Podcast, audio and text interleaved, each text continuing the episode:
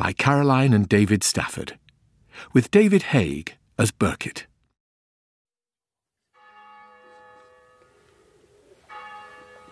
Behold, I show you a mystery. Now, you just stay calm, we Mr. shall Mace. not all Here, speak, we can but we shall all be changed in a moment, in the twinkling of an eye, at the last trumpet. For the trumpet shall sound, and the dead shall be raised incorruptible. Excuse me, Reverend. Let me go. Get off me. Hold it, Get off me. You gotta stop the funeral. He was murdered.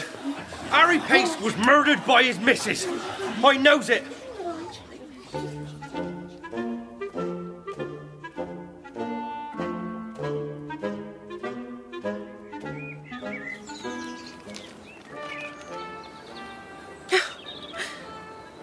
May the 29th, 1928. Sir, many Englishmen. What is it? Uh, the Daily Express. Sir, many Englishmen rightfully believe that one of the superiorities of their law over that of foreigners is the treatment of an accused person as innocent until he is proved guilty. And is the writer an old colonel or an old major? Colonel Harcourt Winterbottom. I'm so glad. What is that? Uh, it's about Annie Pace, the woman who poisoned her husband. Oh, the Coleford poisoner. The Times did mention it. The Express has it on pages 1 and 3 with an editorial on page 12. The Herald has two pages of photographs. It is a corker, isn't it? The deceased brother interrupting the funeral to point the finger at his sister in law. It's as good as Sexton Blake. What's the Colonel have to say on the matter? It's mostly about the interrogation. Uh, many Englishmen must have been rudely shocked by the cruel treatment of Mrs. Pace, whose interrogation by Scotland Yard officers lasted 13 hours, during which time her children were neither fed nor allowed any other comfort. He is right, of course. That English is always better than foreign? That a 13 hour interrogation is not very British. Give him the third degree, Motsy. Did she do it? She had every right to. Her husband treated her abominably. If she'd set about him with a meat cleaver, she might plead self defense, but it's a tricky one to pull off where poisoning's involved. What possible alternative did she have? To killing him? She's the victim. That's not how they taught it at Cambridge. In a civilized country, this cruelty. There would be a remedy. The husband would go to prison and the wife granted an automatic divorce. The Herald's not even paying lip service to impartiality. Many sympathizers are rallying to the cause of this distressed widow. Ah. Oh.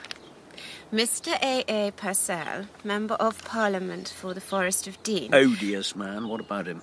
has already started a public subscription for the purpose of raising the necessary money for the defense of Mrs. Pace. Heart on his sleeve, eye on the ballot box. It is his hope that by such means the money will be found to provide for her the services of an eminent counsel at the trial. They will telephone. No. After the Dennistoun case, who else would they want? They will telephone. You will No. take the case. It will make you No. the most celebrated barrister in the country, and your vanity will be insufferable. Only if I win. They will telephone. I'm not sure I'd accept anyway. You will. I'm not sure I'd want it.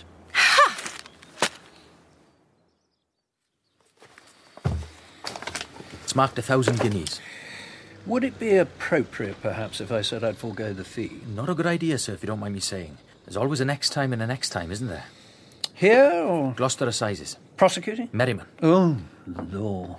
Seated? Mr. Justice Horridge. Horridge. Oh, it's not that bad. Solicitor General, most eminent judge on the circuit, and me. I feel as if I'm number 11 bat for the Ulverston boys sent in to face Larwood and Tyldesley. It'll put you with the immortals, sir. It's a great honour. Or a poison chalice. Have you had a look? You've got the press on your side. I've seen. What's that one? The World's Pictorial News. Turn over. Picture. Very distinguished you look too. Good Lord. Annie Pace is the pretty rosy-cheeked widow.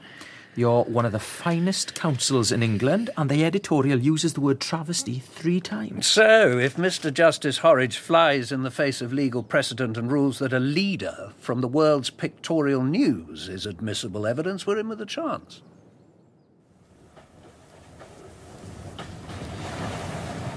Slowing down again. Problem? Not so far as I can see. I was wondering whether we were near Coleford. No, miles away. Coleford's the other side of Gloucester. in the Forest of Dean. Never been there. Ancient woodland. Very ancient. They do things differently in the Forest of Dean. Only I read in the paper the train slows down when it passes Annie Pace's cottage at Coleford, so people can get a look. Nowhere near. They're doing charabanc tours. They're not. Advertised in the Gloucester papers. Brunswick Square to Coleford and back with commentary from a knowledgeable guide. Five and six.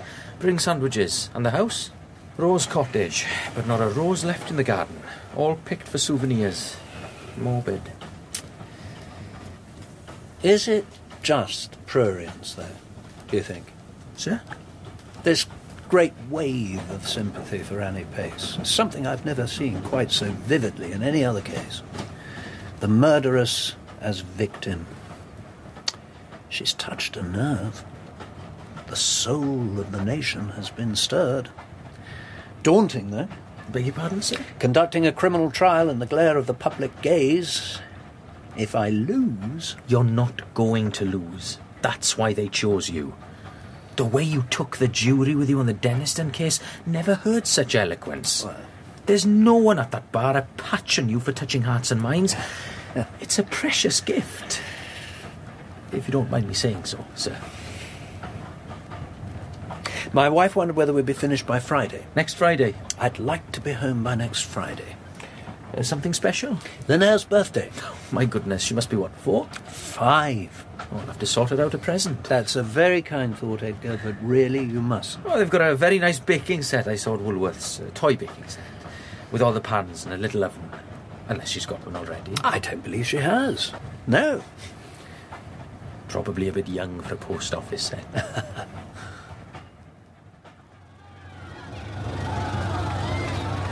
What's going on? Can't see, sir. Driver? They've been there all week, sir. Crowd of women outside the prison. For Annie Pace. Of course. Extraordinary. There's hundreds of them. Flappers. My God, she's touched a nerve. I fear for the country. Do you? This next election, them, voting. I mean, I've nothing against women having the vote. I'm glad to hear so it. long as they're sensible. Ah, Which is why it made sense the old way. But women under 30, look at them. the Liberal Party campaigned long and hard for truly universal suffrage. I know that, sir, and in principle, I'm with you all the way. Democracy is a wonderful thing, but in practice, you see it. First time they go to the polls, we'll have Douglas Fairbanks in number 10. Couldn't do much worse than Baldwin. Don't they have parents?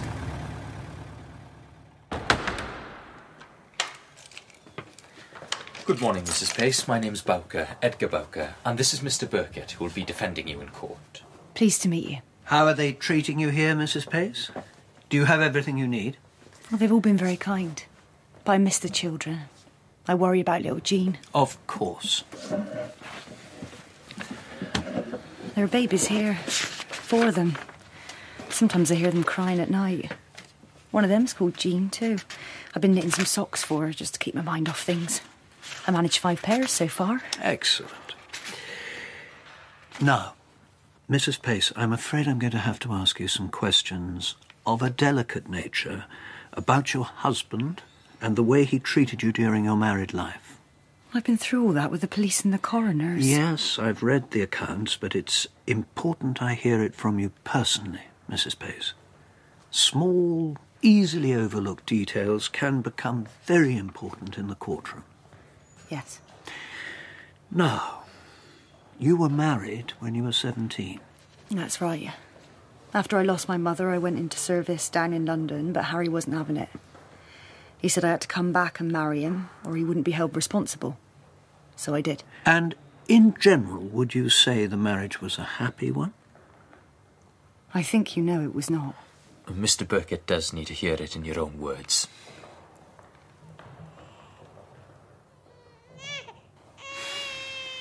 Mrs. Pace. The beatings began nearly as soon as we set up home together as man and wife.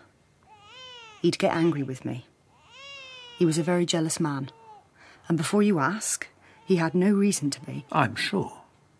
He took his belt to me. First time it happened, I ran all the way home to my father's house. It was the middle of the night and I didn't know what else to do. He came after me, of course. He stood outside the house and shouted for me. Forgive me for asking, Mrs. Pace, but was your husband a drinking man? No, not my Harry. Never cared for it. He loved sweets, though. He'd do anything for a quarter of sweets. After he followed you to your father's house, you went back to him. Not that night, no. He was shouting and shouting for me, so my brother opened the window and tried to reason with him. Harry told him to put my head out the window so he could shoot it off. He had a pistol. I thought he could change. He said he was sorry for what had happened. Soon after I went back to him, he started tying me to the bedpost when he went out to look after his sheep. The first time he did it, I thought he'd only be gone a few minutes. Then it started to get dark. He was gone eight hours. You were left without food and water? I was, sir. And who looked after the children? This was right at the beginning before they came along. Did your husband's manner change? Was he more attentive to you when you were expecting? Well, the beatings got worse, so I suppose so. Five of my children were born dead or died very soon after. If I tell you their names, Mr. Birkett, will you write them down? If you wish me to. There was Cyril, Hillier, Kathleen, Ursula, and little William. He beat me so badly when I was carrying my babies, it's a wonder any of them survived. And the living children didn't fare no better. Once he poured petrol all over their bedclothes and set them on fire. Why did he do these things? He was a very angry man. He'd thrash my Dorothy if she tried to get between us when he was in one of his moods. He'd take a strap to the boys. I never knew where the rages came from. I tried my best to please him. I'm sure you did. He hated me to care for anything. My brother Fred gave me a little dog once as a present. A Pomeranian. You know? Yes. No bigger than a teacup. He snatched it out of my hands and dashed it against the wall. Sometimes in the evening I'd see him walking home through the fields towards Rose Cottage, and there'd be something in the way he was walking. With his head down and swishing at the grass with his stick. I'd know I was for it when he got home.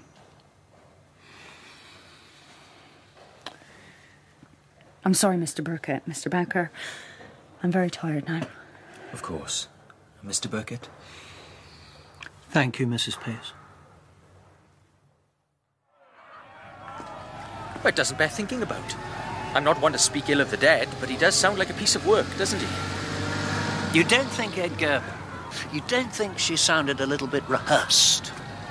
Like something you might read in the world's pictorial news? Well, she's given statements at the coroner's court, local police, Scotland Yard, magistrates, solicitors. Hardly surprising. But I assume the newspaper people have been to see her in prison. Hundreds, I would have thought.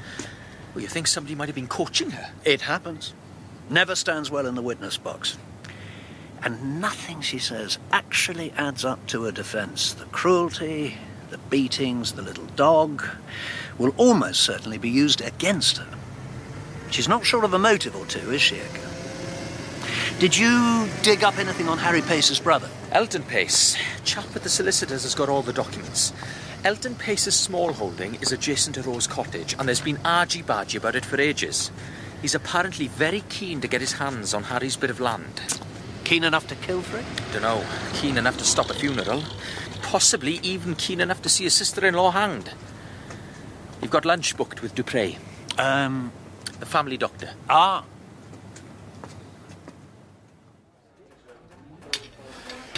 Yes, I had occasion to treat Harry Pace several times in the last few years. In fact, I. Mr. Burkett, that man over there Which man? looks familiar. Oh, Lord Chesterton. G.K. Chesterton? Of course. I've seen his picture. Has he seen me? I don't think so. I'm afraid this trial has turned into a three ring circus. There are, to my certain knowledge, some seven celebrated writers in town. Three of them are staying here at the King's Arms. Seven? Chesterton spoke to me yesterday evening in what's often described as his characteristically ebullient manner. Oh. Is he advancing? Retreating. Good. How's your chop? Excellent. Where was I? Attending Harry Pace. Aye, of course. Um, well, I've attended the whole family on and off for several years. Mm-hmm. Mrs. Pace had ten confinements in fifteen years, poor thing. Not always with happy results, I'm afraid to say. Yes, and Mr. Pace was not always a trusted helpmate. Harry Pace. Well, where do you start? he was a Forest of Dean man. I was wondering if you could fill in some detail on the coroner's report. Tell me, for instance, about Mr. Pace's illness last summer. Oh, I need to consult my notes. Of course. Uh, Mrs. Pace brought her husband into my surgery at Coleford at the beginning of May last year. He was complaining of heartburn, flatulence, and biliousness, and told me on three occasions he'd vomited blood. So much for the chop. I'm sorry? Nothing. Go on. Well, my initial diagnosis was gastritis. In July, I was called to the house. He'd grown much worse and had developed a worrying loss of power in his hands and feet. It sounded like peripheral neuritis, but then Mrs. Pace told me that they'd been dipping sheep that week, and he'd spent many hours practically immersed in sheep dip. It became apparent that Mr. Pace needed to be admitted to hospital. And what was the diagnosis from the hospital? Well, they confirmed my suspicions that his paralytic condition was due to arsenical poisoning. And you assumed the source of the arsenic to be the sheep dip? Of course. But the autopsy report. The autopsy report raised doubts about the source of the poisoning, but none that I feel couldn't be answered. And you'd be prepared to say that in the witness box? Of course. One other thing. Did Annie Pace.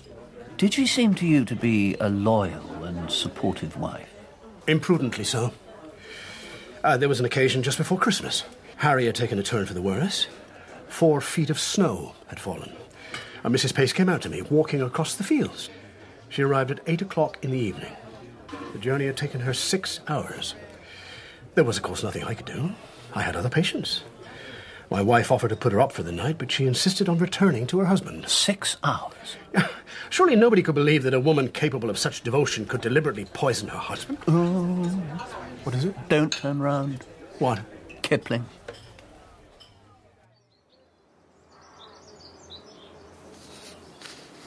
He tied her up all day and left her without food or water. Have you finished with the interrogatories? Here. He was a monster. Yes. He was cruel to the children. He threatened his wife with a razor and with a hatchet. This is only what Annie Pace has told us, of course. She had every right to kill him. So you think she's guilty? What else could she do? This isn't coming together as much of a defense, is it? What else can one believe? Her husband's cruelty was intolerable, but since a life of beatings and oppression does not constitute grounds for divorce, she had no alternative, though it was entirely against her nature, to become a murderess. So, what you have to do is lose the case. Lose? Of course. She must be found guilty. I'm not with you. She is found guilty, sentence is passed, the public is outraged by the inhuman injustice, the case becomes a cause célèbre. Like Dreyfus. And leads inevitably to a reform of your defective divorce laws. So? Well, first of all, I have to be very clear in my own mind. About what? About the difference between politics and law. A barrister is a taxi driver. The client gets in the back, and there are only two places he can go guilty or not guilty. Your job is to take him to one or the other by the best possible route and not to question whether it's a fitting or morally appropriate destination. When I was a member of Parliament, I felt like a fish out of water. You know this. But here is an opportunity to make change. By losing a case? Yes. You are playing devil's advocate. Why do you say the that? The only thing worse than politicians thinking they're policemen and judges is policemen and judges thinking they're politicians. Either way leads to immoderate behaviour. And besides, Annie Pace is found guilty. She becomes a cause célèbre. The divorce laws are changed. Flawless hypothesis, except somewhere along the line there is a very strong chance she'll go to the gallows. They would not hang her. They would. They would not have the stomach for such a thing. The Home Secretary would not. Joynson Hicks wouldn't have the stomach for a hanging. Slavery is abolished, but still a woman can be condemned to a lifetime of unimaginable cruelty with no recourse to law and no escape but death. You must lose the case.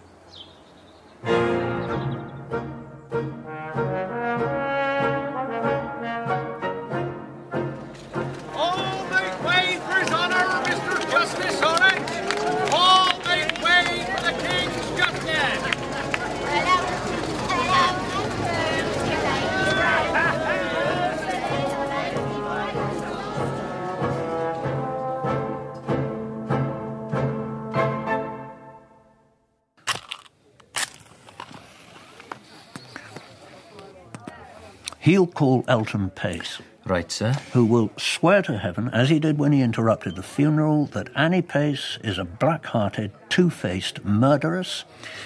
But his testimony will be so transparently flawed and motives so compromised that he will leave the witness box with every word blown to the winds like thistledown and gossamer. So, no problem there. But what have we got?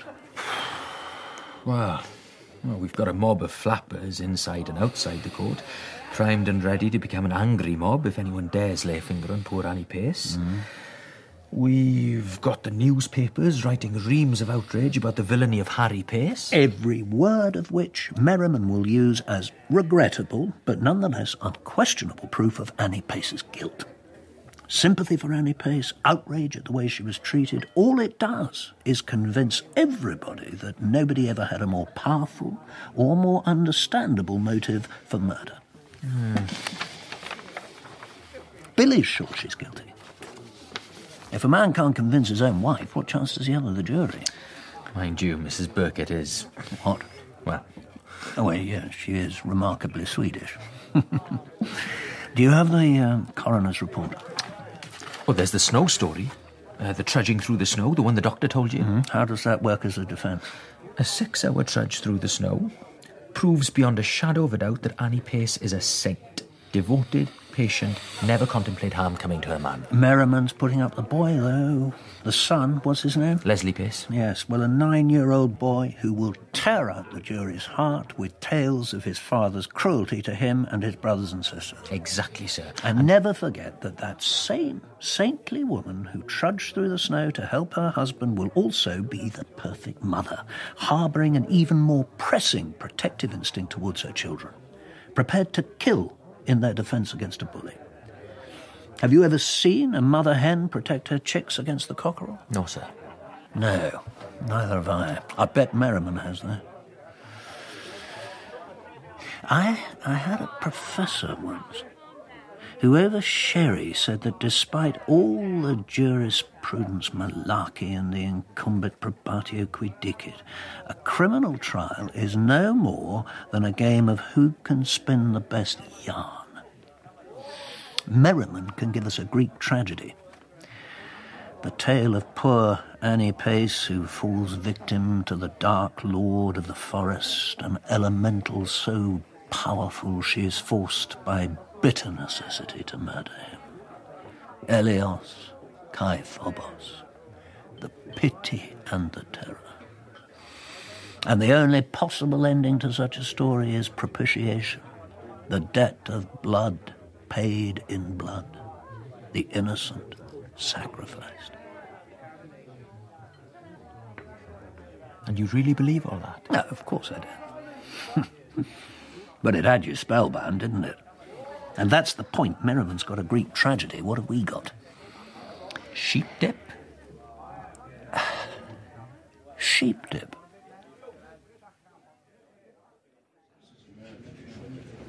Silence!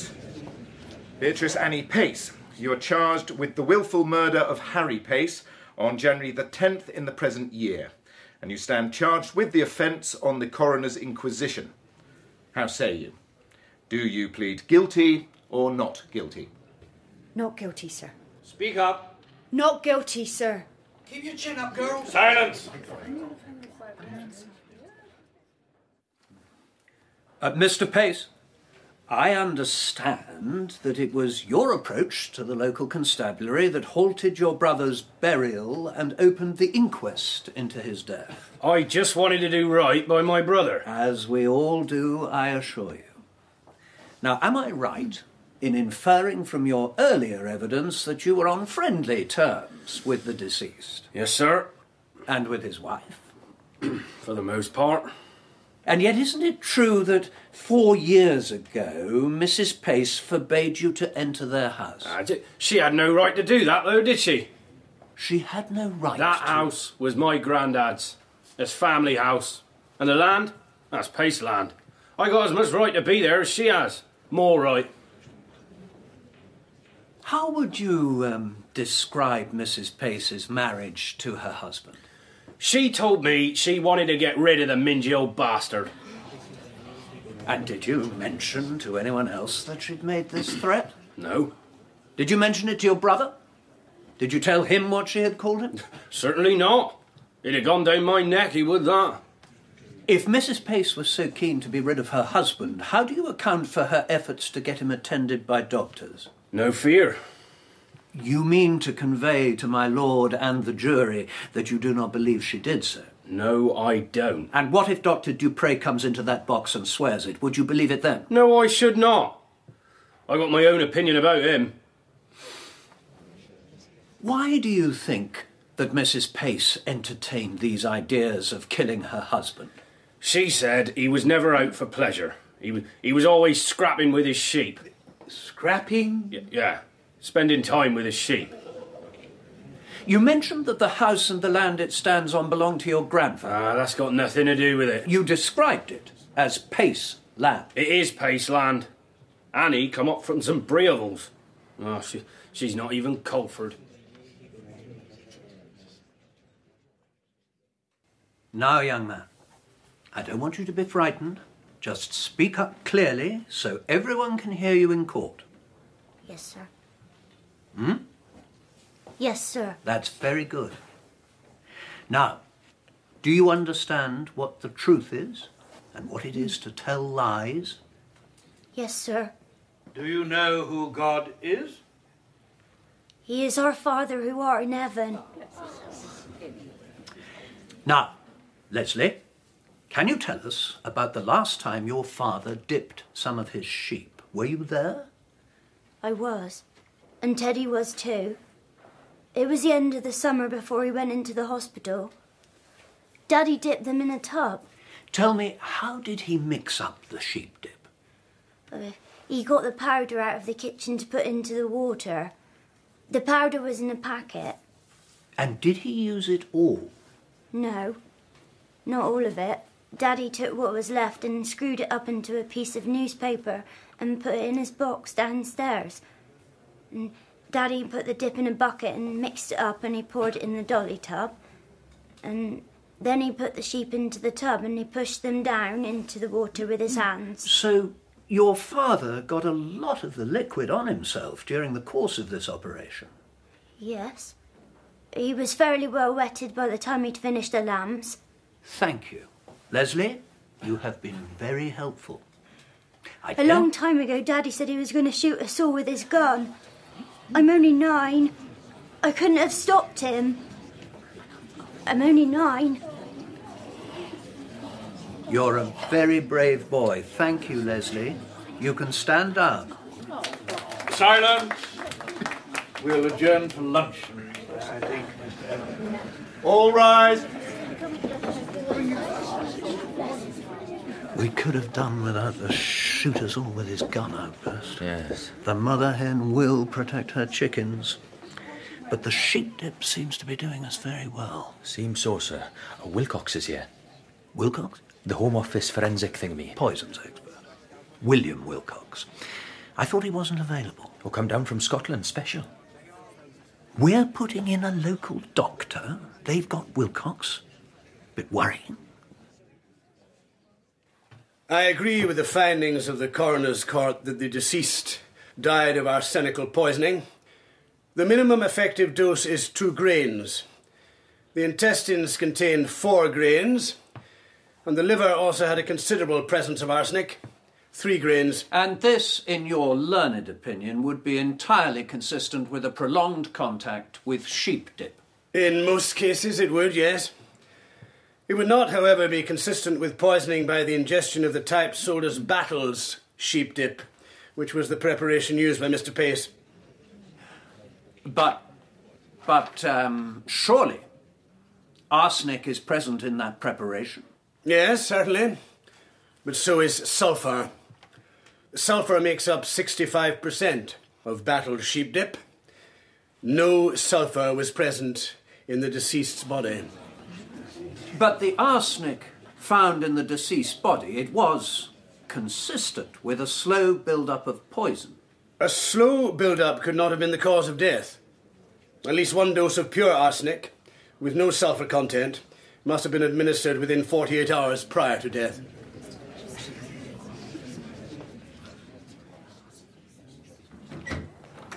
Anything? Dr. Dupre says there's a very strong possibility that the only reason no sulphur is recorded as being in the body is because they never thought to test for it when they were doing the autopsy. So if we were to get an exhumation order... we Anything could- else? But there's no actual proof she administered the poison. The poison, pure arsenic, not sheep dip, was administered in the last 48 hours of his life. Do you have another suspect? We have no case. So we change the plea to guilty.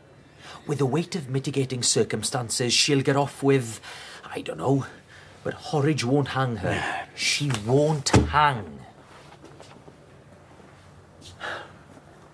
At Leicester Assizes during the war, there was a factory girl, an unmarried mother. She'd suffocated her baby just a few minutes after it was born by tying a camisole around its mouth. I was prosecuting. And the doctor who'd attended her said it was perfectly possible that the pain she'd suffered had affected the girl's mind. She wouldn't have known what she was doing, either clumsy or possibly some sort of sleepwalking. Nevertheless, the jury found her guilty, and the judge, Pickford, you remember Pickford? He put on the black cap. They had to carry the poor woman out of the dock, screaming, not protesting her innocence. I'm very sorry.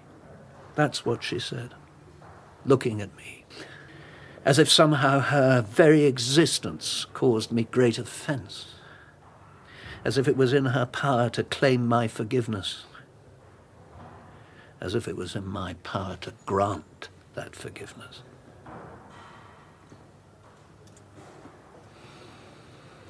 I've seen him getting sentenced, and I've seen him getting hanged. And the sentence is always worse. The shock. In the war, sometimes, if they caught a deserter, they do without a trial. Just leave him alone for a bit with a loaded pistol. No. The mother's up next. Elizabeth Porter, Harry Pace's mother. If you remember, she remarried after her first husband died. Yes, there was an envelope. An envelope with the documents from Somerset House, wasn't there? Oh, right. Well, uh, oh, here it is. Here's it. Edgar, Annie Pace is not the only person who could have administered that poison in the last 48 hours of Harry's life. You think his brother? We stand fast in the faith, Edgar. She won't hang. She mustn't hang. And when was the last time you saw your son, Mrs. Porter? I saw him before Christmas. And how was he? He was in a terrible bad way. He was doubled up by the pains in his belly. It was heartrending to see him. Who was there in the house to help Mrs. Pace with the nursing? There was Doris. Well, Doris was 11 years old. Did Mrs. Pace nurse your son devotedly? I couldn't say. Is it a fact that you never rendered one moment's assistance in nursing your son? She never asked. But you knew that she had just had a baby and that baby was sick. That's enough for one woman to cope with, isn't it? I just want justice for my son. Was your son rather gloomy at times? Well, I never knew it. Did he believe that medicine would do him no good? When he was ill, he said medicine made him feel worse. Would you say he was a man of strange behaviour at times? He was a hard working man. Is that strange behaviour? He didn't deserve what he got. I regret that I have to put this question to you, but you had another son, Yes. There's Harry and Elton. an illegitimate son. I might have. Oh, please, now spare me having to go through all the details. I have his birth certificate here. That son, Sidney Reginald Pritchard Pace, was born on February the 11th, 1908. Is that correct? I thought I was here about my Harry's murder. I must ask you, this other son, is he living? I don't know. I came here. So you to- did not know. That he committed suicide by shooting himself whilst of unsound mind. I don't know anything about the matter whatsoever. So you never knew there was an inquest upon his dead body on March the 22nd, 1927, a little more than a year ago? No. Do you really swear to that? I do. So you did not know he committed suicide? Uh, Mr. Birkett, I think we can accept that the witness says she had no knowledge of her son's suicide. Thank you, Millard. I have no further questions.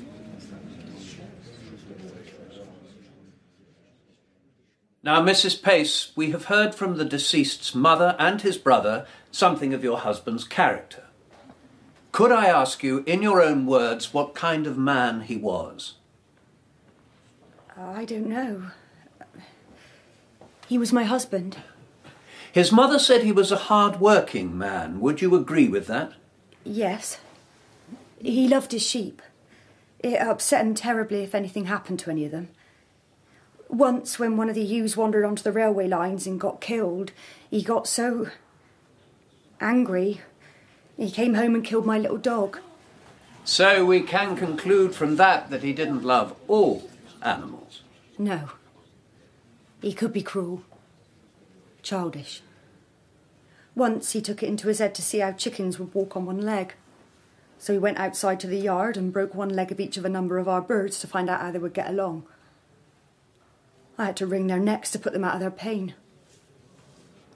If one of my children had tried a trick like that, I would have slapped him and sent him to bed. Sometimes he would bite the sheepdog's ears if he didn't obey him first time, and then he'd bark at them. Your husband would bark at his dog? It was one of his ways. Another time, he made me buy him a mouth organ in Coleford. Was he a musical man? No, not at all. Mrs. Pace, I know this is painful to you, but can I ask you to relate the events of Christmas Day, some two weeks before your husband's death? Harry had been feeling sorry for himself all day. Christmas had that effect on him. I made him a glass of cornflour and milk to ease his stomach, but he threw it on the fire. I said maybe he'd be better off upstairs in bed. And he caught hold of the fire tongs and would have taken a swing at me, but my Dorothy got in between us. So he threw the tongs down and broke the fender. Then he went and got his razor and said he was going to cut all our throats. I sent Doris out to fetch a neighbour to help me calm him down. He was very agitated. He always got down in the mouth. Christmas time. So your husband's spirits were very low. Did you ever suspect that he might take his own life? Mr. Birkett, do I have to remind you not to lead the witness? Point taken, Millard. No further questions.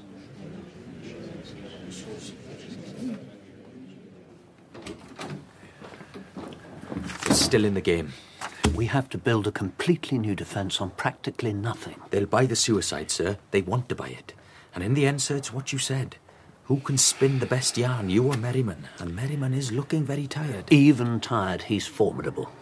Did you read his summing up for the Waterson case? Extraordinary eloquence. Stand the doctor down. No more sheep dip. But see if you can get hold of a nerve specialist. There must be some sort of local asylum. Note for Mr. Birkett. Thanks. What's that? Note from Merriman.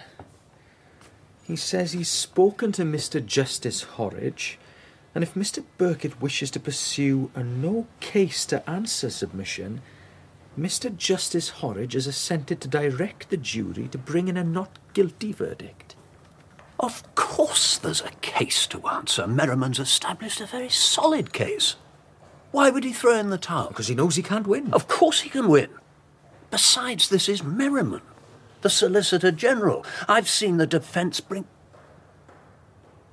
He's been nobbled. What? He's been nobbled. Well, who'd want to. At the election next year, young women under 30 vote for the first time. There are a thousand flappers outside this courtroom. Baldwin's in a bad enough state as it is. If he goes polling for the flapper vote as the man who sent poor Annie Pace to the gallows, he's had it. Much better. Sweep the whole thing under the carpet. Quiet word with his Solicitor General Merriman, Bob's your uncle. Nobbled. By the Prime Minister? Exactly. Pity. What? I could see a summing up brewing. There was a summing up brewing, yes. Never hear it now. No. Could have made legal history. Best untold tale a courtroom never heard. Huh. Nevertheless, Annie Pace goes free. It's a fudge, though, isn't it? Not right. She wanted her name to be properly cleared. She wanted justice, and all she gets is politics. Nobbled. A Talk to Wives by Mrs. Pace. This is the Express? Yes. I hope they paid her a very large fortune. Why I could not run away. You've got to fight for what you've got to keep it and to make it better. Ah. I keep asking myself one question as I write this story, and I ask it because writing the story brings it into my mind. Why did I stay with Harry? I answer myself because I loved him. So, her advice to women in her position, women who are beaten like dogs, humiliated, is stick with it in the name of love. Yes. If Anna Pace had been found guilty, the divorce. Divorce law reform may have been raised a couple of notches on the political agenda. How can you ever say this is law and this is politics? There is only politics. Criminal justice is, is a very blunt instrument, Billy. It's designed exclusively to establish guilt or innocence. It's like a doctor managing an epidemic bacteria by bacteria without having the curiosity to raise his eyes from the microscope and see the infected well. You think I should go back into politics then? Of course. Trouble is, three years ago, the electorate disagreed with you quite vehemently. The Express says that you are the saviour of Annie Pace. It was a no case to answer, a walkover.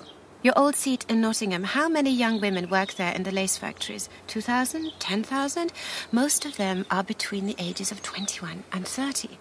All of them would have followed Annie's trial and would consider it a privilege to put an X next to the name of Norman Birkett.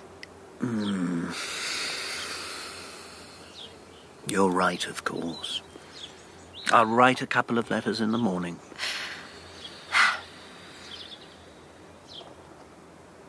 Linnea was very pleased with the post office said. Oh, good.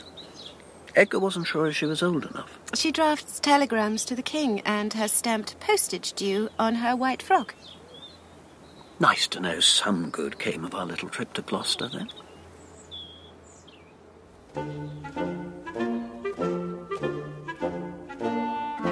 In Norman Birkett and the Case of the Coleford Poisoner by Caroline and David Stafford, Norman Birkett was played by David Haig and Edgar Bowker by Tristan Gravel. Billy was Alison Pettit, Annie Pace, Claire Corbett, Elton Pace, Michael Shelford, Dr. Dupre and William Willcox, Sam Dale, Mrs. Elizabeth Porter, Joanna Munro, and Judge Horridge was Bruce Alexander. The court clerk was Nigel Hastings, and the driver was John Biggins. The play was directed by Mark Beeby.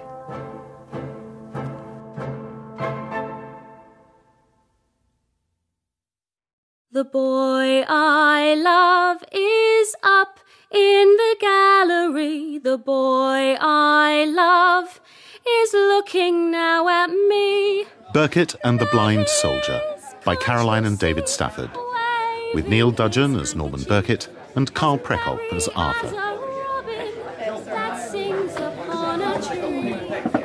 Give me half a pint, Grace. Oh, you're all right, Arthur. Oh, you look pale. Jimmy was in earlier. Brought Harry the new bits for his back wheel.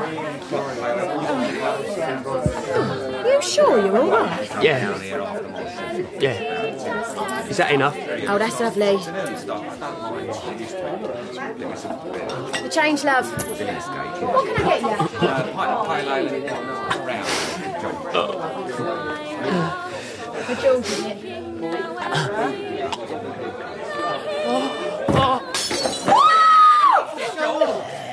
He's cut his bleeding throat! Oh, oh, my God! Help! Somebody, he's cut his throat! You're, well, steady everyone, somebody go to a doctor! Let me die! Let me die! Somebody help! I've done my old woman in.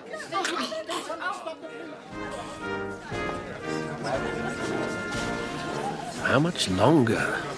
We can go as soon as Lady Pearson has given out the rosettes. There'll be a speech. No, no. She'll just hand them out, shake their hands, and murmur something encouraging. You mark my words. There'll be a speech. It's for a good cause. But I spend all day in court listening to speeches.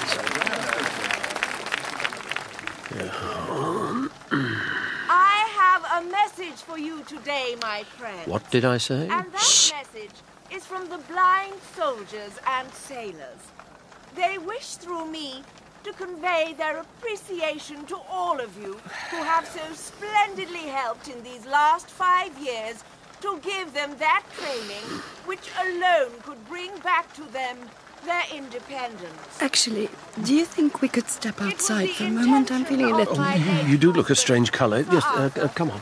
to Come on. make secure the future of all those who, in our country's darkest hours, gave their own life, though their eyes You've tired yourself out. You shouldn't have come. Don't fuss, Norman. But don't sit there. The grass is soaking. You'll catch a chill. I said don't fuss.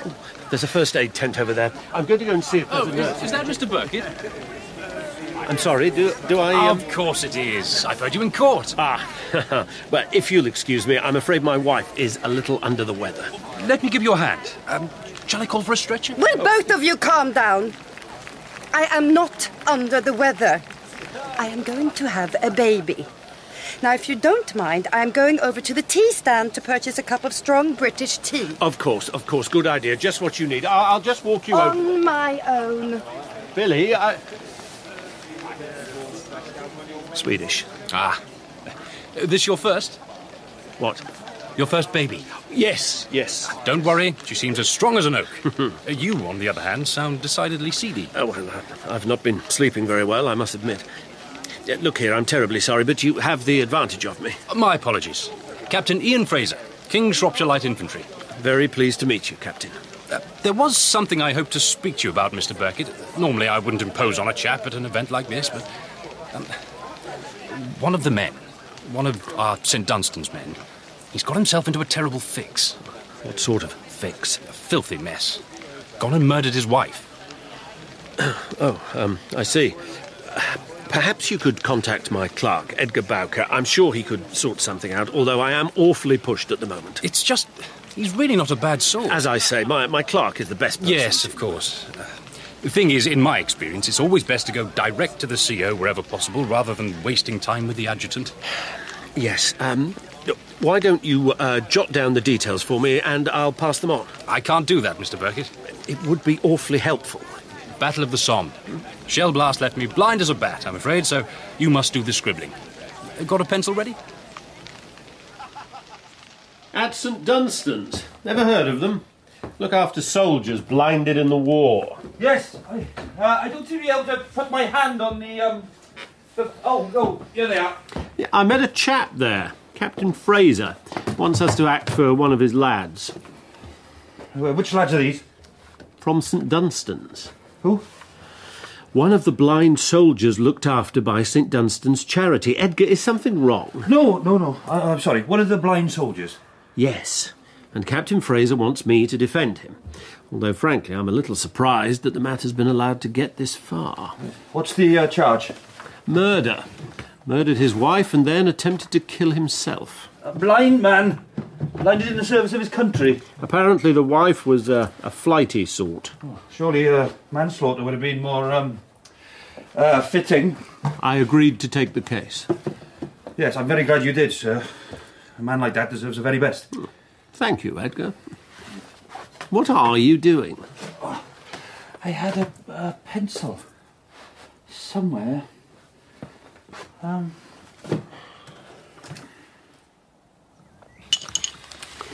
I think Edgar needs a holiday. We all need a holiday. He was looking very drawn. I expect he's worried about his idol. Really, Billy, I, I wouldn't go so far as to say that Edgar sees me as a. Uh... Marie Lloyd. Ah, yeah, Marie Lloyd, the um, the music hall singer. She collapsed on stage at the Edmonton Empire. Did she now? She lies in a hospital bed, her life hanging by a thread. Daily Express. Edgar and his sister were devoted to her. Edgar. You didn't know? Edgar and I have never discussed it. Marie Lloyd had that run in with um, oh, what was her name? Or, um, Ormiston, Mrs. Ormiston Chant of the Purity Party, and she was objecting to Miss Lloyd's song, I Sits Among the Cabbages and Peas. So, so she, Miss Lloyd, obliged by changing the words to I sits among the cabbages. And leeks. I know. It was cited in a Swedish newspaper as an example of infantilism in the British sense of humour. I had no idea that Edgar was such a man of the people. It says in the paper that there is a vigil taking place outside her home in Golders Green. I expect Edgar will be there. It better not be. We have an appointment in Wandsworth.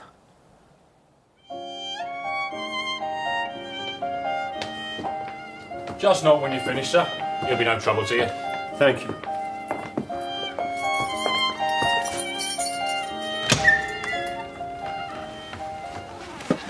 Who's there?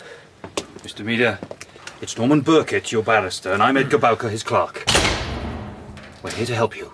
Oh, there's no helping me. Now, we'll have none of that, Mr. Meader. I'm sure we can sort this dreadful mess out. I killed her, and that's the end of it. I'm just a common wife killer, same as Dr. Crippen. No, you are not. Dr. Crippen burnt his wife's bones in the oven, dissolved her internal organs in an acid bath, buried what was left of her in the basement, and popped her decapitated head in a handbag which he threw overboard on a day trip to Dieppe. You're making fun of me. No, no. Mr. Birkett was just trying to say that we'll, we'll have you out of here in no time. There is a world of difference, Mr. Meader, between what seems to have been a domestic argument that got out of hand and a meticulously planned and executed murder. I killed. I deserve to hang. That's for the judge to decide, Arthur. Now, why don't you take a moment to compose yourself and tell us about your wife? She was just 18 when we got married. Her name was Mabel Frances Merry. And so she was, Merry. She wasn't a bad girl. Not then, she wasn't. We got married, and then I had to go back to the front.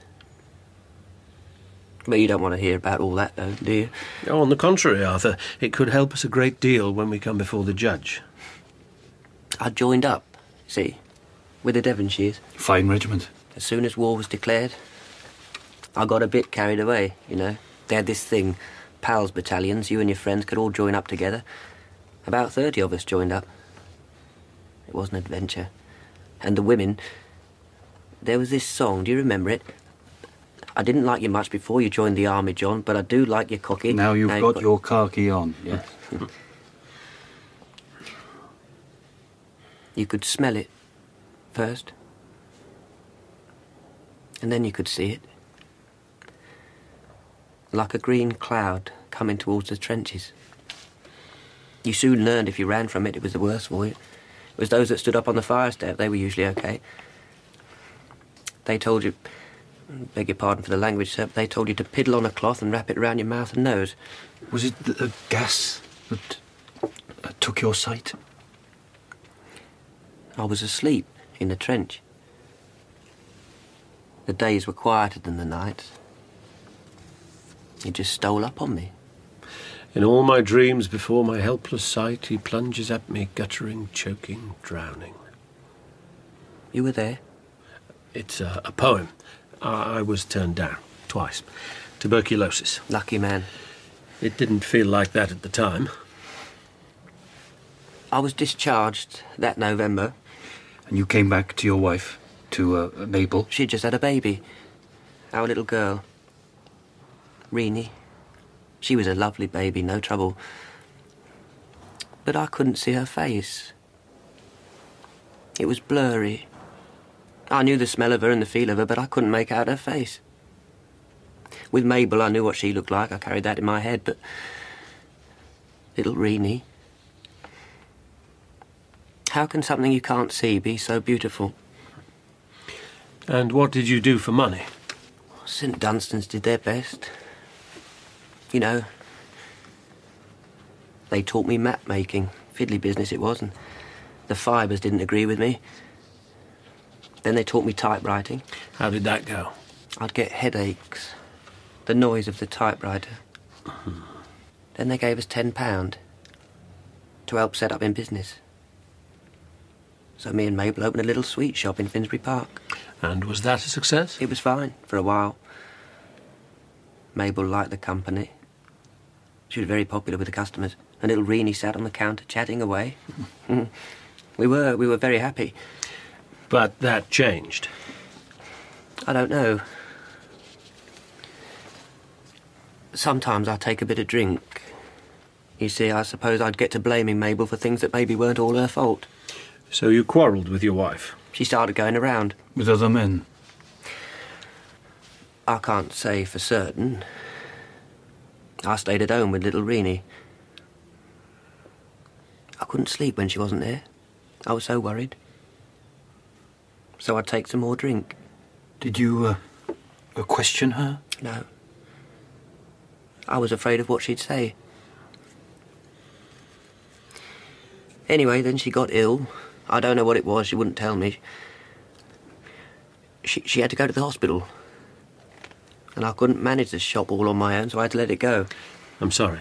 We got a new place, a flat in Balham. Moved in last year, and I thought it'd be a new start for us. Only Mabel didn't want to know. She wouldn't live there with me and Reenie. She didn't want to live with her husband and her daughter, not in a flat in Balham. So she got this other place with a friend of hers. So you weren't living as man and wife? That doesn't mean we weren't married, though, does it? Didn't matter where she was laying her head, she was still my wife. And she still must have thought that I was her husband, otherwise, why would she still be coming around? You saw her frequently? Once a week. Sometimes more. Mostly she just wanted money. She, she'd, she'd come round to get some money off me. And did you give her any? What I could spare. And then other times she'd promise to come round and I'd get Reenie all dressed up and ready and we'd wait. You were bringing up the little girl all on your own. Did you ever visit your wife? I didn't know where she was living. She wouldn't tell me where she was living. Afraid I'd turn up and, and shame her, I expect. I've done a terrible thing. What's going to happen to Reenie? Perhaps we should leave this for now. And let you rest. No, I can't do that. Too many thoughts, you see. Is, is there anything you need? I don't know where they took Reenie. I'm not saying I wouldn't ask to see her. Not in here. But just so as I know she's all right. I'll see to it straight away, Mr. Meader. But I haven't got a penny, so we'll live on love and kisses and be just as happy as the birdies on a tree. She's dead. Hmm? Who? Marie Lloyd died last night. I thought she died on Wednesday. Her life was hanging by a thread on Wednesday. Now she is dead. It is the passing of an era. No, it isn't. Yes, it is. It says so in Criterion magazine. It bemoans the passing of the music hall and the advent of the cinema. It says that whereas in old music hall of Marie Lloyd, the working man joined in the chorus, thereby becoming an active part of the performance, the cinema merely lulls the mind into listless apathy. Well, there's a lot to be said for listless apathy. In the Express, there is a warning for Edgar. What? A warning as to the effect that Miss Lloyd could have on men, and which perhaps death has done nothing to diminish. Three years ago, it says, at the self same theatre in Edmonton where Miss Lloyd collapsed, a gentleman in the audience, as she walked on stage, died of excitement. People don't die of excitement. They do. Not in real life. An underlying condition could be exacerbated, perhaps. It will be on Monday. What? The funeral, aren't you in court then? Um, oh, Tuesday. Edgar will want to go to the funeral. And it would be churlish of me not to give him a half holiday to mourn the passing of one who has done so much to ensure we die of excitement rather than boredom. Billy, What's the matter? do you think any the less of me for not going to the front? Oh, what a ridiculous question. You see, Arthur Meader and Edgar. Edgar had a terrible war. Gentlemen in England now abed shall think themselves accursed they were not here, and hold their manhoods cheap whiles any speaks that fought with us upon St. Crispin's Day. You hold your manhood cheap? Oh, don't tease. Now, This baby we're having, my son. Or daughter? Or daughter. I know it's a silly thing, but what did you do in the war, Daddy? At least you will be here to answer the question. And you can tell them that you performed invaluable work with the refugees. I pushed paper around. It's hardly commensurate. You received a letter of thanks from the King of the Belgians. Ah, yes, of course. I was forgetting. In parts of Belgium, I expect they call me Lionheart. Ah, you are, Mr. Birkett. I'm so sorry I had to call you away. Not at all, Edgar, not at all. How is he? He's no worse than you'd expect. The warder said he'd bring him through in a minute. They're just cleaning him up a bit. They found him around two o'clock. They say they've no idea how he managed to get hold of the twine. I shall have to take the matter up with the governor. It shows a marked dereliction of duty towards those in his care. There were contributory factors. What? Arthur'd been drinking. In here? The warder gave him a bottle of gin. Ah. Arthur begged him, you see. He said it was the only thing that helped him with his headaches. He said the noise in the prison kept taking him back to the trenches and he started seeing things. Bad dreams? DTs. Or shell shock? Drink can do terrible things. Well, obviously, if we can establish insanity. It uh, doesn't seem balmy, though. Eh, Not enough to matter, anyway. In my experience, a man needs great swooping flocks of bats in his belfry for a judge to take much notice. Uh, here he is. Come on in. My dear man, how are you? You won't get much sense out of him. Just shout when you're finished. Thank you.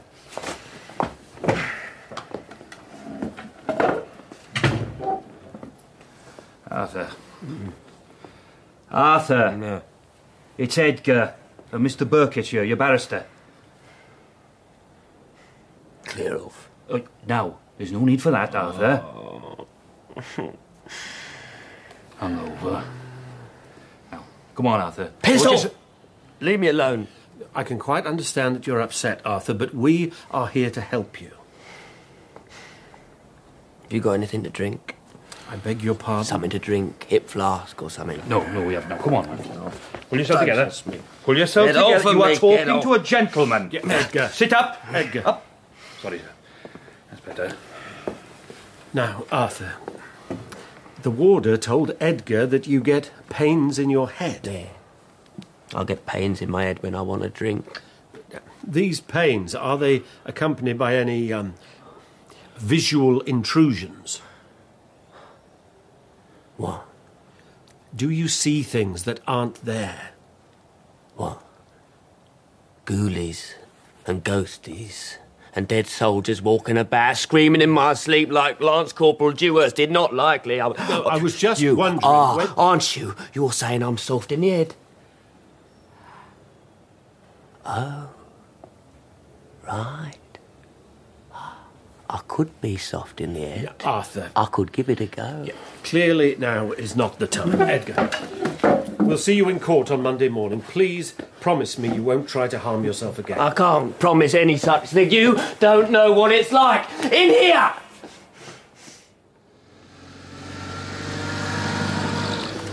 You're right. It does play differently. A blind war hero is one thing, but a drunk blind war hero is another thing entirely. Drunken jealous rage is a drunken jealous rage. Drink does not play well. For some reason I've never been able to fathom, a disproportionate number of the twelve men good and true invariably seem so bright with the pious glow of temperance that the fear as one enters a courtroom that one may have taken a wrong turning and stumbled upon a band of hope meeting is often inescapable. I signed the pledge on September the 9th, 1917, sir, and haven't taken strong drink from that day to this. Good for you. Terrible business. Hmm. It was with the Devons. I saw them lads coming back from Passchendaele. They were just up from us. Royal Welsh. All right. Ox and bucks. Uh, please, feel free to use your notebook, Sergeant Waller. Yes, of course. Uh, it was, in point of fact, my day off, so I was in plain clothes. I was in the Balham Hotel. This is a public house? Yes. What time was this? Um, oh, ten to two. I'd had my dinner at home, then I met Police Sergeant Griffiths in the saloon bar. Uh, we got a drink, and then uh, I heard a woman shout in the next bar. He's cut his throat. Did you identify the woman? It was Grace Blackmore, the barmaid. I went into the private bar and saw Meader bleeding all over the place. He said, Let me die, I've done my old woman in. I see. Oh, I gave him first aid, and then I left him with Sergeant Griffiths. Uh, went to investigate. He'd give me this address in Boundaries Road. I knocked, no answer. So I looked through the window and saw a woman lying on the floor on her back. The glass panel of the front door was broken, so I put my hand through and opened the door. But the door of the front room on the ground floor was locked. So the killer had locked the door behind him? Yeah. I forced the door open and found the deceased lying up against it, fully dressed except for her hat. She was blue in the face, and there was a bruise on her cheekbone. I applied artificial respiration for ten minutes uh, without any success. Uh, then I went for an ambulance. You did your best, I'm sure. Um, we got her to St James's Hospital, and a Dr. McCormack pronounced her dead. Then I went back to the Balham Hotel, and me and Sergeant Griffiths took me to the hospital. In the ambulance, he was in a very excited condition. He shouted, I hope she's dead. I shan't hang for it. I'm afraid at the hospital he became very violent for a time. But uh, obviously nothing that Sergeant Griffiths and myself aren't trained to manage. I expect he was in a state of shock. He was drunk. The two states may seem similar. You're sure of this? He was drunk. Hmm. So then what did you do? I went back to Boundaries Road and examined the rooms. The furniture and rugs and so on were disarranged in such a way as to suggest a struggle had taken place. I went through some folding doors into the adjoining bedroom and found a lady's handbag containing papers, uh, letters mostly, uh, from uh, gentlemen. Of an amorous nature? Oh, I should say so. Uh, yes, uh, if you just give me a moment. He's got nothing to worry about, really, has he? What do you mean? Well, a blind man like that in the Devons? No. I, I heard there was this thing, this understanding to go easy on a man like that. Ah, that's why they won't hang him. They couldn't do that. They've got this unspoken understanding. It's never been made official, but blokes like that, well, the, the judges are given special instructions to go easy. Well, the, this is what I've heard. I mean, they'd have to, really, wouldn't they? A bloke like that. Ain't that right, Mr. Birkett? We'll do our best, Sergeant. Yes, but your eloquence uh, would sway any jury. Unfortunately, the Old Bailey is a court of law, not a court of justice. A defence cannot be built out of pity alone. What do you want? Mr. James Randall? Who wants to know? This is Mr. Norman Birkett, barrister at law, and I'm Edgar Bowker, his clerk. Come to talk to you about Arthur Meader. Oh. Him. You'd better come in. Thank you. Thank you.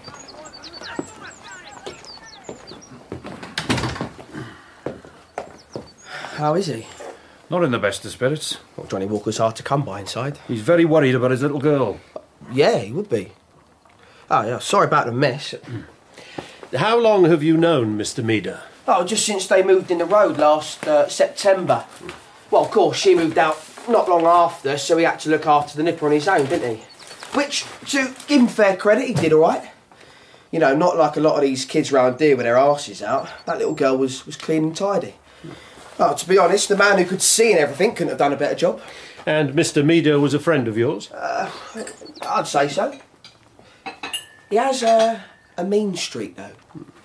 Did you and he ever discuss Mrs. Meader's behaviour? Well, some days it was all he could talk about. About her not coming home nights. He said to me once, he said, I'll spoil her face so nobody else will fancy her, and then she'll be glad to stay at home with a blind man.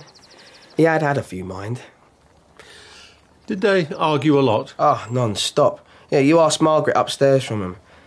She was always on a cadge, see? Mabel, Arthur's missus, she was always on the cadge. But Mr. Meader wasn't a wealthy man. Aye, he didn't do so bad.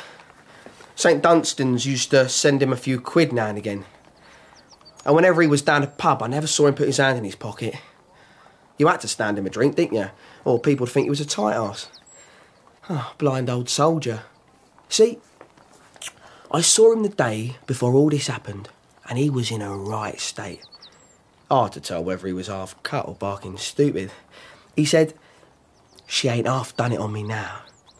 He said she was going to get the little girl off of him, take her away for good. And then he said she wanted a pound out of him because she was hard up. And he said, I ain't got a pound, have I? And he said, Come back tomorrow and I'll give you a pound, but only if you come back and stay here. But then she went, and he was pretty sure she'd gone to meet her fancy man. Do you think she was being unfaithful to him? Well, everybody knew that, didn't they? The next day, I saw him again, and he said she'd been round again. He, he come in my shop. I've got a, I've got a bike shop. So I understand. Yeah, I sell bikes. You want a bike? You come round, I'll do you five bob off any model. That's very generous. well, anyway, he comes in the shop and he says, well, he likes to do a bit of a moody, and he says, Goodbye, you won't see me again. I'm going to make a job of it. Keep me in remembrance. Hmm. Huh? That's what he said. His exact words. And you thought from this that he was planning to kill himself? Well, to be honest, I just thought he was pissed again. Can't you see, waving his handkerchief, as merry as a robin that sings upon a tree? It was very moving.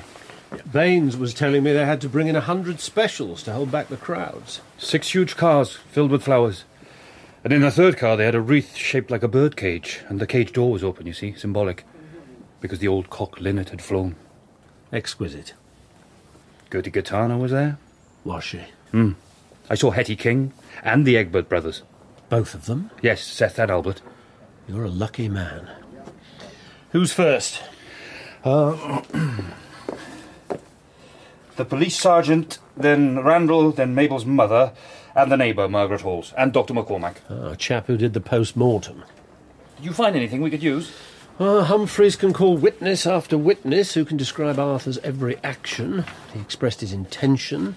Afterwards, he freely confessed to the crime. I haven't had a chance properly to examine the post-mortem report yet, but it looks like textbook death by strangulation. Will we be calling Arthur? Our only hope. Show them the blind hero and pray they're easily swayed. I once saw a bank to rights embezzler acquitted because he had honest eyebrows. It can be done. What time is it? Still got a good ten minutes. You know, when she uh, collapsed on stage, everybody thought her staggering about was part of the act.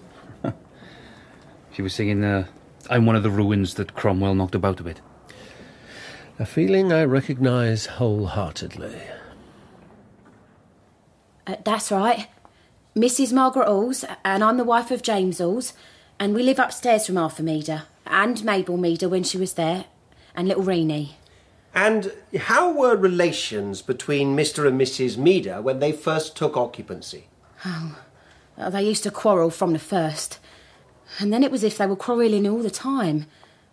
I remember one time Mrs. Meader coming home very late last Christmas Eve, and Arthur wouldn't let her in, so she smashed a glass panel on the door. And then, a few weeks after that, Mrs. Meader left the house. Uh, This was over a young fella. So Mrs. Meader was having a relationship with another man. Arthur often said his wife used to go about with men, and this did upset him a great deal. Then, since January, uh, Mrs. Meader hasn't slept in the flat, except maybe uh, twice or, or three times, but she used to come in the day sometimes. Did she visit the house in July? Uh, I heard her at the house on Tuesday, the 11th of July, speaking to Arthur. Uh, they were quiet. Then I heard her again at about noon on the Wednesday, 12th of July, the day she, um, died. They were shouting and quarrelling. The noise stopped at, at 10 to 1 and it was very quiet. I went out at ten past two and, and saw Arthur standing at the gate. He said, uh, Did you hear the missus? And I said, Yes. And he said, uh, She's gone.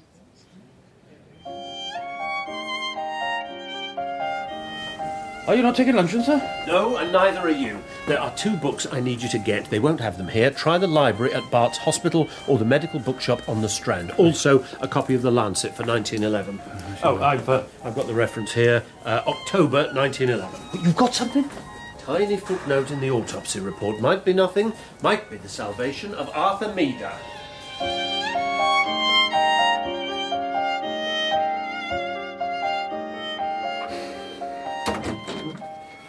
You want me to copy out the whole thing? If I am up against a medical man, I will need the exact terminology. I must not be seen to stumble. Now, the specimen from the post mortem. How big is it? See, I'm not too keen on walking around London with bits of offal in my hand. It's no bigger than your thumb, or perhaps your hand. I've no idea. Take a uh, capacious bag. Now, there's one more thing.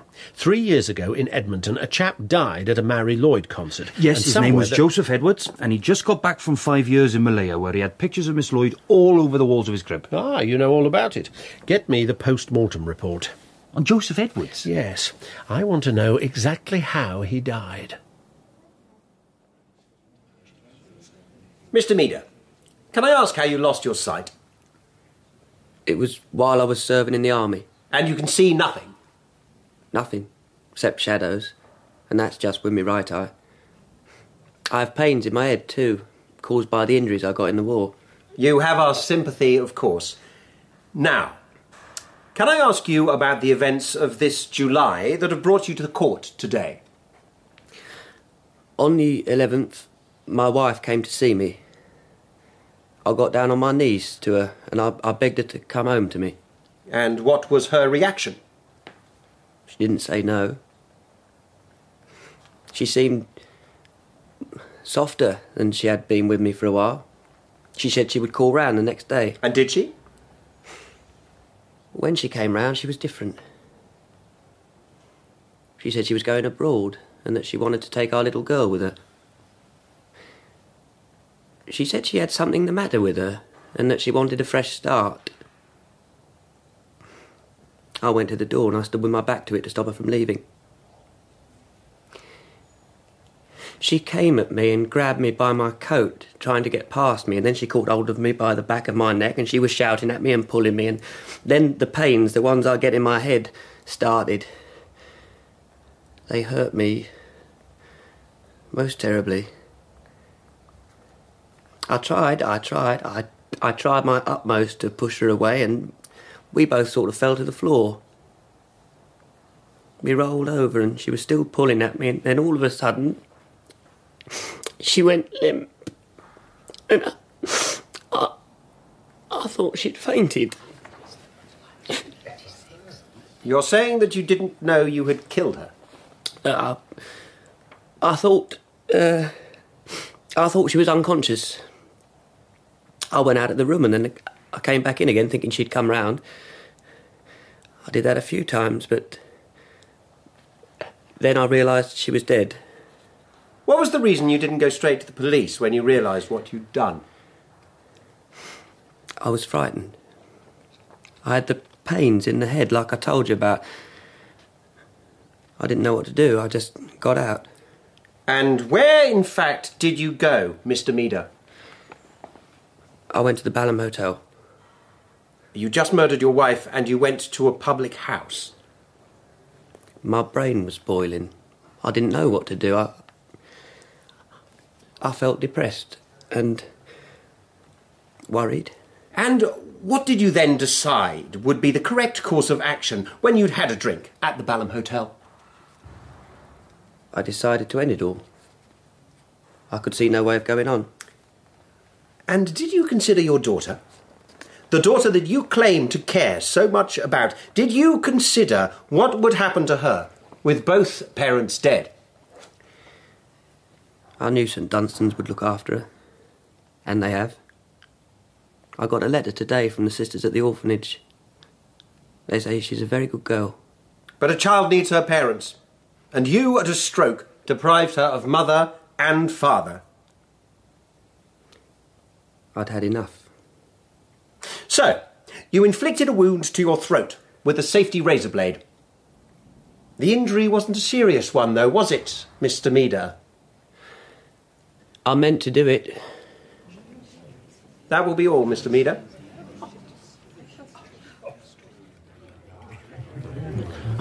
Edgar! Edgar! Sorry, I, I couldn't find a cab. Did you get it? Oh, yes. It's huge. Don't take it out here. People are trying to eat. Did you get the reports? Seems sound enough. Good. Has it occurred to you that if Arthur Meader hangs, in effect he becomes yet another casualty of war? Sure as if he'd been shot in a shell hole. One dies of war like any old disease. This bandage feels like pennies on my eyes. Sorry? Wilfred Owen. Oh, yeah. I saw him. Wilfred Owen? Yeah. Singing in blackface at the Chiswick Empire. Versatile man. Yes, I was the doctor on duty at St James Hospital, Balham, when Mabel Meader was brought in on the afternoon of the 12th of July. Would you describe the condition of Mrs. Meader when you first examined her? She was already dead. The probability is that she was dead an hour previous to that. Did you make a post mortem examination? On the 13th of July. Perhaps you could share with the court the relevant findings. She was a well built woman, well nourished. Her face was slightly swollen and her pupils were somewhat dilated. There was a trivial bruise on her forehead and a second bruise just below the angle of the jawline on the left side. Could these two bruises have been the result of a savage fight? No. But when I continued with the post mortem, I found that a quantity of dark blood had flowed from the skull. This to me suggested pressure on the jugular vein. Strangulation? Yes. And did any other notable abnormalities show up during the examination? The uterus showed evidence of a chronic inflammation. The dead woman was suffering from gonorrhea. No other abnormalities? None of any significance. Yet, uh, this, I believe, was taken from the body. New evidence, signed and verified, my lord. If the clerk could pass this to Dr. McCormack. I wonder if you'd be so good as to identify the item, Doctor. It's um, thymus gland. Correct. Taken, as the label verifies, from the body of Mabel Meader. I think I pointed out in my report that I found it was enlarged. Mabel Meader's thymus gland weighs one and three eighths ounces. What could one expect a normal thymus gland to weigh in a woman of 28? Less than half of that, I would say. It's a gland that is at its largest during puberty.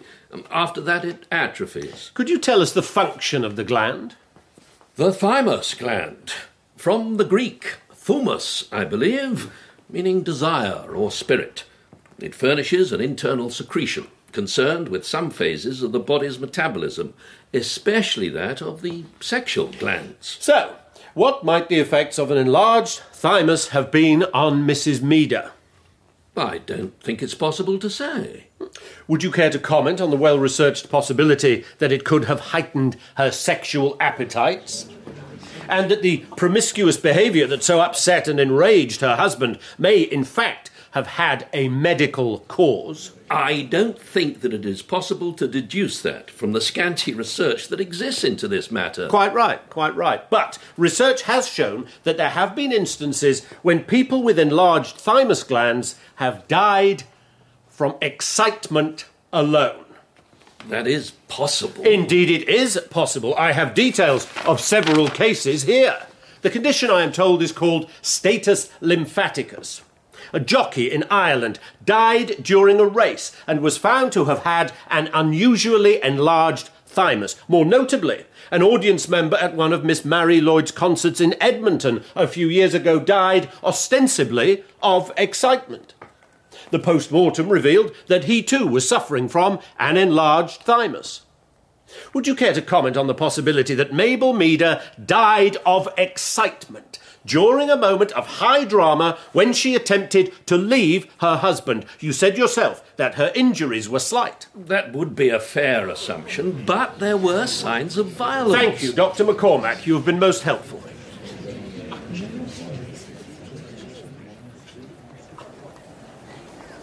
There you are, you see? I told you Mr. Birkett would see you right. I can't take all this in. Arthur, you are free. You can go home now. Well done, Arthur. It's Captain Fraser from St. Dunstan's. Captain Fraser? I got you the right man, then. Mr. Birkett could convince me a box of matches was a coach and four. All the best. Uh, thank you. Captain Fraser, it's very good to meet you again. Ah, congratulations, sir. Thank you. And your wife, Mr. Birkett? Has the happy event occurred? No, no, uh, any moment now. If you'll excuse me, I, I must hurry home. I'm expecting news. Of course. Arthur, Could I just have a quiet word with Mr. Birkett? Of course. Mr. Birkett, what you said in there about Mabel and her going around with other men, was it really because of the thing that was wrong with her? It's possible, Mr. Meader, but it is only a theory. So it might not have been because she didn't love me anymore. Arthur. What? They are good people at St. Dunstan's. You must allow them to help you. And if there is anything that my wife and I can do, I was thinking particularly about your daughter, please don't hesitate to ask. One thing. That thing in the bottle. The thymus gland. Yes? Have you got it? I promised personally to return it. Could I have it? Could I keep it? Keep it? Then at least I'll always have a part of her with me. You have Renee. No. They'll never let me have her back now.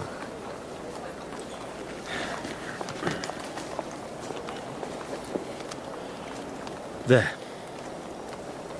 I'll treasure it. Indeed.